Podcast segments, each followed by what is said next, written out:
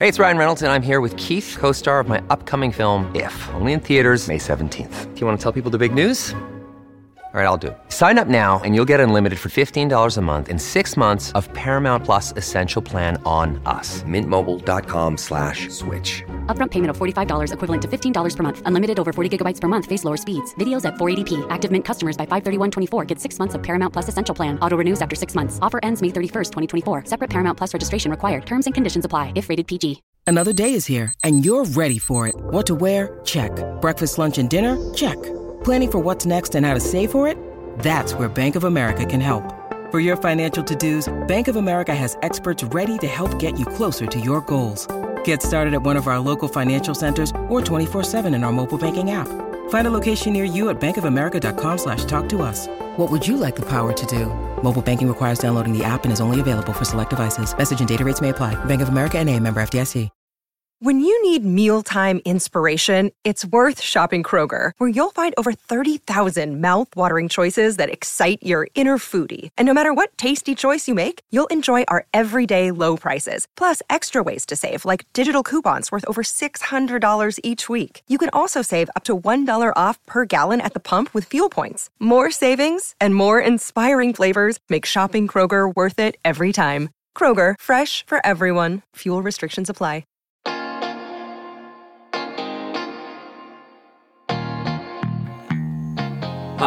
My name is Pete McCall, and thank you for tuning in to the All About Fitness podcast. Before I get into the podcast, I want to say a big thank you. I did something a few episodes ago. I'm not going to say which episode. I did something a few episodes ago where at the very end of the episode, I told those of you still listening to contact me to send me an email and I'll send you a copy of one of my ebooks. I've written three different ebooks. One's on core, one's on diet functional training, one's on dynamic anatomy. The other one is, is on training for older adults. Now I used to sell them through the podcast. I have them up on Amazon. I sell them electronically on Amazon, just whatever. Very, very small revenue stream, but I still like to use them. And every now and then, I'm gonna put a little message in, in the podcast, maybe in the middle, maybe towards the end, probably more towards the end, because I want you to keep listening.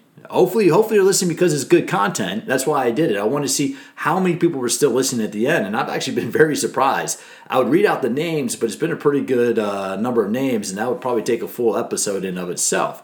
So I was a little busier than I thought, but I want to say thank you for those of you that did, and just pay attention to every now and then later in the podcast. I may put in there a little freebie like that just because I want to see who else is listening and paying attention just a little something. I want to do that to say thank you for those of you listening because I do look, I appreciate, I do appreciate you're giving me your time. And before I get into this episode, uh, continuing on with this, I want you to know something that this is an attitude that I developed many, many years ago. Whether you're a client, whether you're coming to a workout class, when I used to teach group fitness classes, whether you're coming to a lecture that I'm giving, if you're coming to see me and you're giving me your time, I want to make sure I make your time valuable. I, I respect your time. I do. I respect your time and I cherish the time you give me. So whether it's in person as for a workout or now while you're listening to this while driving or working out yourself, I want you to know that I that I appreciate you and I respect you and I respect your time. So I always want to make it valuable. So once in a while, I am going to put a little hidden nugget in there where if you're listening later in the podcast to say thank you for your time, I'll give you one of my ebooks for free. No big deal. So let's get into it. I'm still reading Smarter Workouts. Smarter Workouts, The Science of Exercise Made Simple, was written to help you understand how to develop your own workouts. For this chapter, we're starting chapter three mobility training. It's kind of hard to, demonstrate the exercises in a podcast format, and I don't have the bandwidth right now to get them up on on YouTube. I will at some point. I want to do it right, and there, that's going to be about a six to ten thousand dollar project to do it right. Um, I could probably do a little bit. Eh, I could do it for less, but you know what? I want to make sure. I, if I'm gonna put the time into doing videos, I want I want them to be good. So I got to put a little investment in them. Anyway, th- th- that aside, I'm gonna go into the science mobility training, and I know it's a big trend on social media now. But you know what? For those of us coaches and trainers who've been doing this for a while, we always we know the critical role mobility training. So let's get into it. Chapter 3, mobility training. Vern Gambetta, an authority on performance training, sidebar, Gambetta was actually one of the first professional strength coaches back in the 80s. Gambetta worked, I think, with the Chicago White Sox. And Vern Gambetta is one of the, that early generation of strength coaches who really changed how we train. And now that I'm saying it, I'm going to reach out to him for an interview. Okay. Vern Gambetta, an authority on performance training, defines athleticism as, quote, the ability to execute a series of movements at optimum speed with precision, style, and grace, end quote. Mobility, along with the skills of dynamic balance and coordination, is derived from the coordinated integration of the different physiological systems described in Chapter 1, but with an emphasis on the central nervous system and muscular system. Proper mobility training can improve the communication between the CNS and muscular system to enhance the ability to move with, quote, precision, style, and grace, while simultaneously improving extensibility and joint range of motion. The end result is that you'll move better as well as feeling better, a definite win win. Sidebar. Folks, I don't know about you, but now at 50 years old, my mobility workouts are some of my favorite workouts. I mean that. I'm a meathead. I, I joke that I'm a recovery meathead. I went from you know 300 something pound bench press, 500 pound squat, whatever, years and years ago. Now my favorite workouts are a long hike and a mobility workout where I'm working on hip and thoracic spine mobility. Why? Because it feels good. And at 50 years old, I have the state of mind now. I'm not fixated on appearance, I'm fixated on performance and how my body feels. And mobility is critical for feeling well. So, uh, bah, bah, bah, uh, okay, take a sec. Take a second look at that description. It identifies movement skill and coordination as prerequisites for being an athlete, not participating in a competition or earning a spot on a team. So I'm going to read that definition again. Quote, athleticism is the ability to execute a series of movements at optimum speed with precision, style, and grace. Think again about how you use your body during your normal activities of daily living, favorite recreational pastimes, or exercise program. If Gambetta's definition of athleticism can accurately describe how you move, performing direction, performing multi-directional exercises at a variety of different speeds can help improve mobility and enhance your ability to move with quote precision, style, and grace. In other words, you'll be improving your athleticism for the game of life. It is possible to organize exercise into five foundational patterns of movement. Any exercise is either the application of one of these movement patterns or is a specific component of that movement pattern. First pattern is a hip hinge or bend and lift pattern. Any hip dominant movement on both legs, including but not limited to deadlifts, Romanian deadlifts, squats, or kettlebell swings. So, hip hinge, uh, bend and lift, squat, all those movements are the same. Both feet are planted on the ground, and you're moving your hips and you're moving your knees at the same time. Well, you're moving your hips dominantly. In a hinge, you, you're primarily moving the hips. The knees might move a little bit, but the movement emanates from the hips. And that's the thing. When you squat, the first movement when you squat should be your bottom going backwards. If your knees are going forward when you first start squatting, hire a personal trainer. Well, hire a good personal trainer. The first movement in a squat or a hinge is your butt going back. Uh, boom. All right, so the hip hinge. Now, the next pattern is the lunge or single leg pattern. Any movement on a single leg or alternating one at a time between both legs, including but not limited to step ups, lunges, split leg squats, or single leg squats. The next move is the push any movement away from the body to the front of the body, either in a forward or overhead direction, including but not limited to push ups, shoulder presses, chest presses, or tricep pushdowns. The pull any movement toward the body from a position located either overhead or in front of the body, including but not limited to bent over rows, biceps curls, or uppercuts. Finally, rotation. Rotation occurs when the thoracic spine or pelvis are moving in a rotational direction, either one at a time moving in the same direction, or moving in opposite directions of one another, including but not limited to the way the shoulders and pelvis counter rotate when walking or running, rotational chopping patterns, or rotational lifting patterns. So those are the five patterns. You got hinge slash squat, lunge slash single leg, push both forward and overhead, pull from the front and from overhead, and rotation. Now I've been adding in another one, which I consider, which is the carry. Carry is exactly what it sounds like, carrying stuff. That's going to be in the next edition of the book. Uh, didn't make it in this one. So the human body is designed to move, and the movements listed occur in almost everything we do, whether playing a sport, doing a chore, or simply taking a walk. Basing an exercise program on these movement patterns means that you'll be training like an athlete even though you may never step on a field or court to compete. Traditional gym exercises that focus on a single muscle group or body part can help change your appearance, but can they improve your athleticism as defined above? This question is especially relevant when you think about the fact that many traditional gym exercises require you to lift a weight up and down in a linear motion or simply push or pull a lever on a machine. Consider many chores and tasks that you perform throughout the course of your normal daily life. Consider many of the chores and tasks that you perform throughout the course of your normal daily life. Don't you often use the entire body to carry or move a mass from one place to another through gravity, not simply against it? Doesn't quote precision, style, and grace end quote apply to any movement you might perform on a daily basis?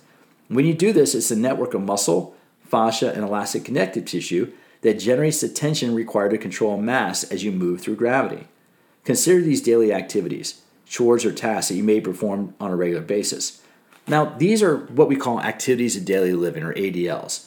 Now, and you may not be an athlete. You may have never played a sport in your life going, Pete, what are you talking about? Why do you keep talking about athletes? I'm not an athlete. Let's go back to that definition. We want to move with precision, style, and grace. So each of these movement patterns I'm about to, to, to, discuss or about to talk about, think about them as a form of athletic movement because you need to execute them with precision, style, and grace. You're not swinging a bat trying to hit a 96 mile an hour fastball. You're not trying to compete, uh, trying to complete a pass to receiver running 35 yards on a crossing pattern. Those are very athletic movements. But each of these movements I'm about to talk about also require to move with coordination, precision, style, and grace.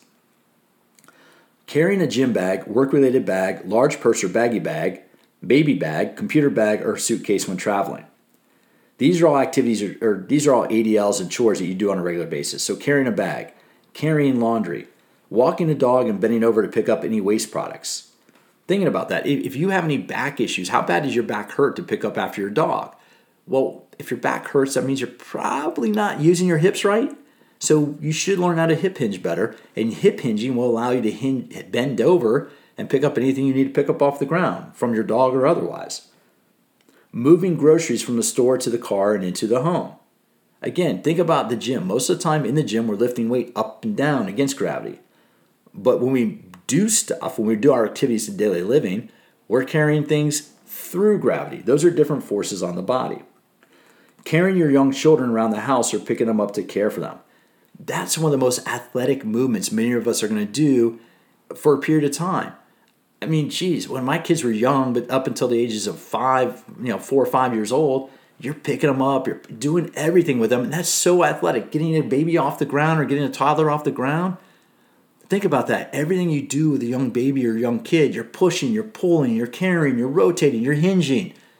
Ugh, you know, so think of if you're a parent with young kids or if you have kids with young kids or family members with young kids, they should be training like athletes. Placing, this goes with that, placing young children in car seats, cribs, high chairs, or strollers. And I'm, I'm just thinking about this because, yeah, trying to get kids in car seats, especially a two year old that doesn't want to go in a car seat how athletic is that, right? Now, you're never going to be a, most of you probably are not going to wrestle, but if you are a parent or you're going to be a parent you have young kids, eh, prepare to do some wrestling. You try to, there's a phase where my older daughter didn't want to wear jeans. No jeans, no jeans when she was maybe two and a half, three years old. We did some wrestling to get her dressed a couple times.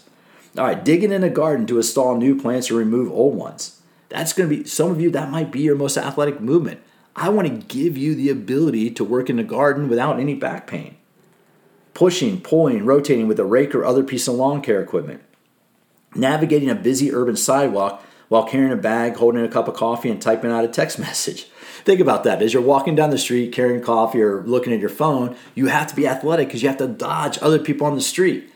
I've worked in DC, Boston. I, I never lived in New York, but I've been in downtown New York quite a bit.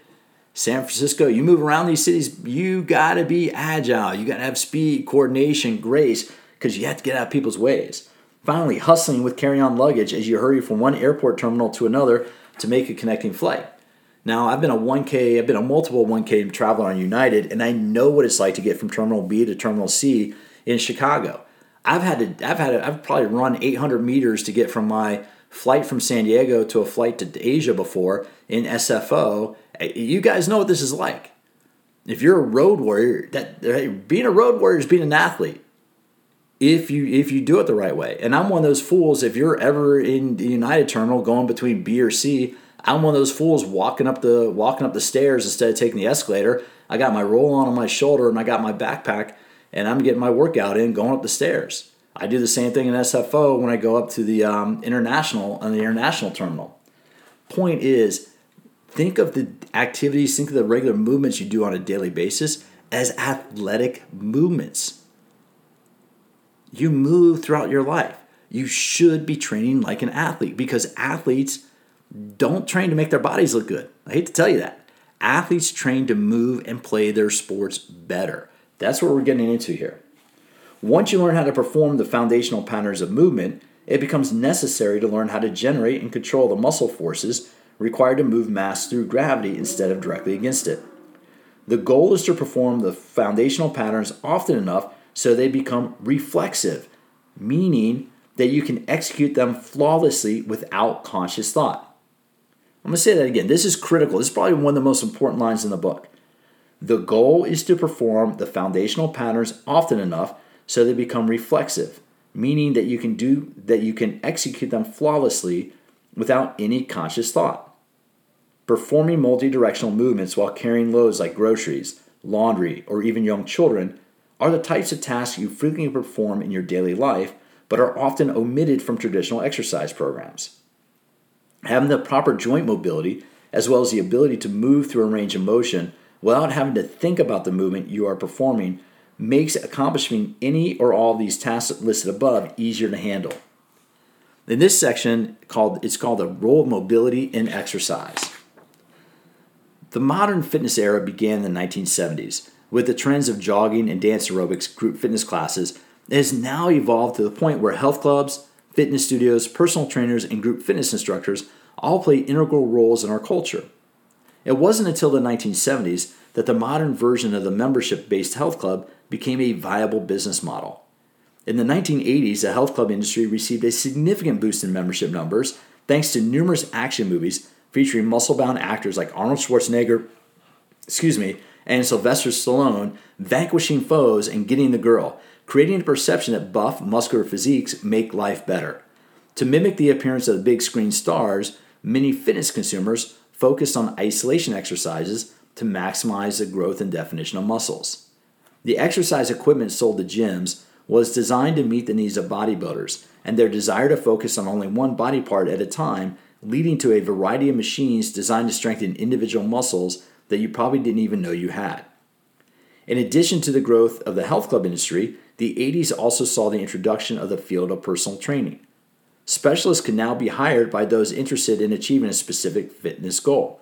Fittingly, parentheses, uh, pun intended, close parentheses, the first personal trainers were bodybuilders, hired to help clients achieve a more muscular appearance. In addition, as fitness became more popular, many books and magazine articles about exercise were written or heavily influenced by bodybuilders. Exercise for the sake of exercise became a popular pastime, and workouts using only one or two body parts at a time became the established norm. It's funny, as I read these two chapters, I'm thinking about my undergraduate degree. My undergraduate degree was history and economics and government, and I, I, was actually doing international relations but stopped the language requirement, so I ended up with a degree in economics and government. But from my history, what's really cool is contextualizing history, and I love the history of the fitness industry. So in my books, when in my writing, what I always try to do is is, is place where we are now with fitness in context of where we evolved from. So think about how we started in the 70s was all just bodybuilding, and then it became, and that was a very that's why fitness is still to this day, 50 years later, is still relegated as kind of a pastime or a hobby or what just overly muscled people do on their own.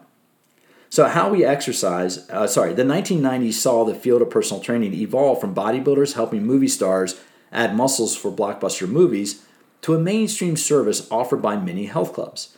At the same time, the introduction of the personal training studio created a business dedicated solely to helping clients in a private, more exclusive environment. What had initially been an ancillary service offered to health club members became in the late 1990s a lucrative source of revenue for health clubs and studios and created job opportunities for those who wanted to earn a living by helping others learn how to exercise. And that is entirely true. Personal training was not a thing until the mid to late 90s. I mean, it was, but it wasn't a thing in commercial health clubs. For years, I mean, the commercial health club model was based on on membership revenue. You get X amount of members per, you know, X amount of members paying Y amount of dollars, and there's your budget. But think about it this way say you have a club with 5,000 members. If you can get 10% of those members, so say 500 members, doing personal training, where you're making a margin of maybe 12 to $15 an hour between what the client pays and what you pay your trainer, that margins the, the margins on personal training in the industry are somewhere between about 15 and 22%. So whatever you're paying your personal trainer in a gym, the gym is taking about 15 to 22%, give or take, in, in pure profit. The rest goes to the trainer, goes to pay the expenses, but the gym is making somewhere around 15%, give or take, on um, on our personal training. So as personal training became more popular, gyms realized they can add to their revenue, add to their bottom line by making an emphasis on personal training. So if you're getting, if you have 5,000 members paying, let's just make it simple, paying $20 a month each, 5,000 times 20, that's $100,000 a month, right? 5,000 times 20, yeah, $100,000 a month. Yeah, I'm doing my math right. So you're getting $100,000 a month. Now, if you get 500 members and they're doing a certain amount of personal training, you're probably making another, I'm to just rough ballpark, thirty to $40,000 a month in pure profit off of that. So that's where personal training now became a viable revenue stream in health club companies, and they, that, that's when I started. I started personal training in 1998, so I was right there. I'm I am in that first generation of of individuals who made personal training a career that that focused. I mean, that's been my career since 90, I was 26 years old in 1998, and that's been the focus of my career. And so I'm in that first generation of personal trainers, and we're now a little bit older, and my goal is to help you. Anyway, let's get back to it. So um, how we exercise has changed more since the turn of the century than it did between the early 1970s and the year 2000. Ooh, and I wrote this before 2020, so how has that changed? First, fitness has been in, become an established career field, no longer dominated by bodybuilders. Numerous professional trainers and instructors, like myself, have degrees in exercise science or kinesiology, while many others have earned professional certifications in a variety of exercise modalities. Second, Popular group workout programs like CrossFit, SoulCycle, Orangetheory Fitness, and Core and Power Yoga provide a wide variety of options for group workouts, helping to make exercise an important component of one's social life. Finally, the explosive popularity of social media platforms allows both educated fitness professionals and enthusiastic amateurs alike to easily produce quality exercise videos using only a phone. This has helped promote the benefits of exercise to a wide audience each of these factors have helped to pro- propel the fitness industry lifestyle from a niche hobby to a popular subculture. And think about that for a second. I've interviewed, you may remember Buns of Steel. That was Tammy Lee Webb. Tam, when I interviewed Tammy, we talked about back in the 80s when she shot a Buns of Steel video. That was a thirty to fifty thousand dollar shoot. They're doing a two to three camera shoot. They had sound stages, they had models, lights. You're talking a three, two to three day shoot, thirty to fifty grand to get a series of workout videos. Now colleagues of mine, one of uh, an upcoming guest, Lauren George, does amazing, amazing workout videos using an iPhone 13. That means we've made fitness so much more accessible. Now, that doesn't mean it's all good fitness, but we've made it more accessible. As the fitness industry has grown, so has our knowledge about the impact that exercise has on the various systems in the body. Gone are the days of going to the gym to pump up or exercising to the point of pain in the misbegotten hopes that it can bring a desired gain. Yes, numerous people still exercise for the sole purpose of changing their appearance. However, the way they exercise has changed significantly. Exercise programs have progressed from those that focus only on muscle isolation workouts based on how we move, often with a specific emphasis on improving the quality of movement as opposed to going for the burn. we now have a much better understanding of how exercise can be used to help you move better, and most importantly, the types of exercises that can help you enjoy pain free movement. Educated fitness professionals now understand that there are two separate, distinct components of muscle tissue the contractile element responsible for generating force, and the elastic component of fascia and connective tissue that helps distribute forces throughout the body. The muscle isolation workout programs of the past focused almost exclusively on the contractile element of muscle to improve size and definition. However, educated fitness professionals know that if one set of muscles becomes stronger or more developed than others, it could cause an imbalance around a joint and change how that joint functions. As a result, many exercise programs now feature multidirectional movement patterns that involve more of the fascia and elastic connective tissue to, un- to enhance mobility and coordination. And that's where we're going to leave it for this episode. So when we come back, we're going to pick up with mobility, and I'm going to go into a little bit more about fascia, connective tissue, and the different types of muscle tissue if you've been listening to All About Fitness, you've heard me talk about fascia a number of times. I've had some of the leading experts on fascia and fitness on the podcast, like Thomas Myers, Sue Hitzmann, and, and Gray Cook, who I recently reran that interview, is another one, Gary Gray. That's the reason, if, if you've been listening, the reason why I ran those interviews, Gray Cook, Gary Gray, and John Krakauer, Dr. Krakauer, was because I wanted to contextualize movement and neurophysiology in with the, the reason why I wrote smarter workouts. That just you know that's that's how I operate. I don't just put an interview up. I put these in. I, I don't schedule interviews. I try to contextualize and have a, a sequence of interviews that has some sort of sense in my brain. That's just the way my brain works. But that's that's the start of mobility. The main thing is mobility can help you move better. Mobility is all about moving better and just doing those movement patterns if you focus on movement pattern training if you only do if you switch if you've been doing all machines and isolation exercises for years for years that's what you've been doing and then you start doing if you do say you do the body weight the body weight mobility workout in smarter workouts if you don't do any other exercise but you do the body weight mobility workout two or three times a week for a month I'm not going to guarantee, I never guarantee anything in fitness. But if you do the body weight mobility workout and smarter workouts two or three times a week for a month, you, your flexibility will improve, your movement will improve, you your any little nagging injuries, back, knees. I'm not going to say it's going to get better, but will you'll feel. I'm not going to. It's not going to mean I'm not going to cure it, but you will certainly feel better and move better and move with less discomfort. That I'm very confident in. Again, I'm not guaranteeing it, but if you if you pick up a copy of Smarter Workouts and you do the mobility exercises, the body weight mobility exercises, three times a week for a month, I'm pretty confident, I'm very confident that you will feel and move better as a result. And that right there can start you on a different training program. So now you start exercising for movement and feeling better as opposed to having muscles like Arnold Schwarzenegger. And one thing about that, in Ageless Intensity, in Ageless Intensity, what I do in, in that book is I use different movie examples. I use Terminator, I use Rocky 4 because I referenced Stallone and, and Schwarzenegger, but I use different movie examples to do physiology lessons. And, and that's why it was a lot of fun. And I've done that for years as a lecturer. I talk about different movies and, and how that relates to the human body. You've probably heard that in some of the podcasts. But anyway, I'm going off tangent. That was the first part of chapter three mobility and smarter workouts, the science of exercise made simple. The next time, next episode, we'll pick up with chapter three, part two. Thanks for stopping by. And as always, I look forward to having you join me for future episodes of the All About Fitness podcast.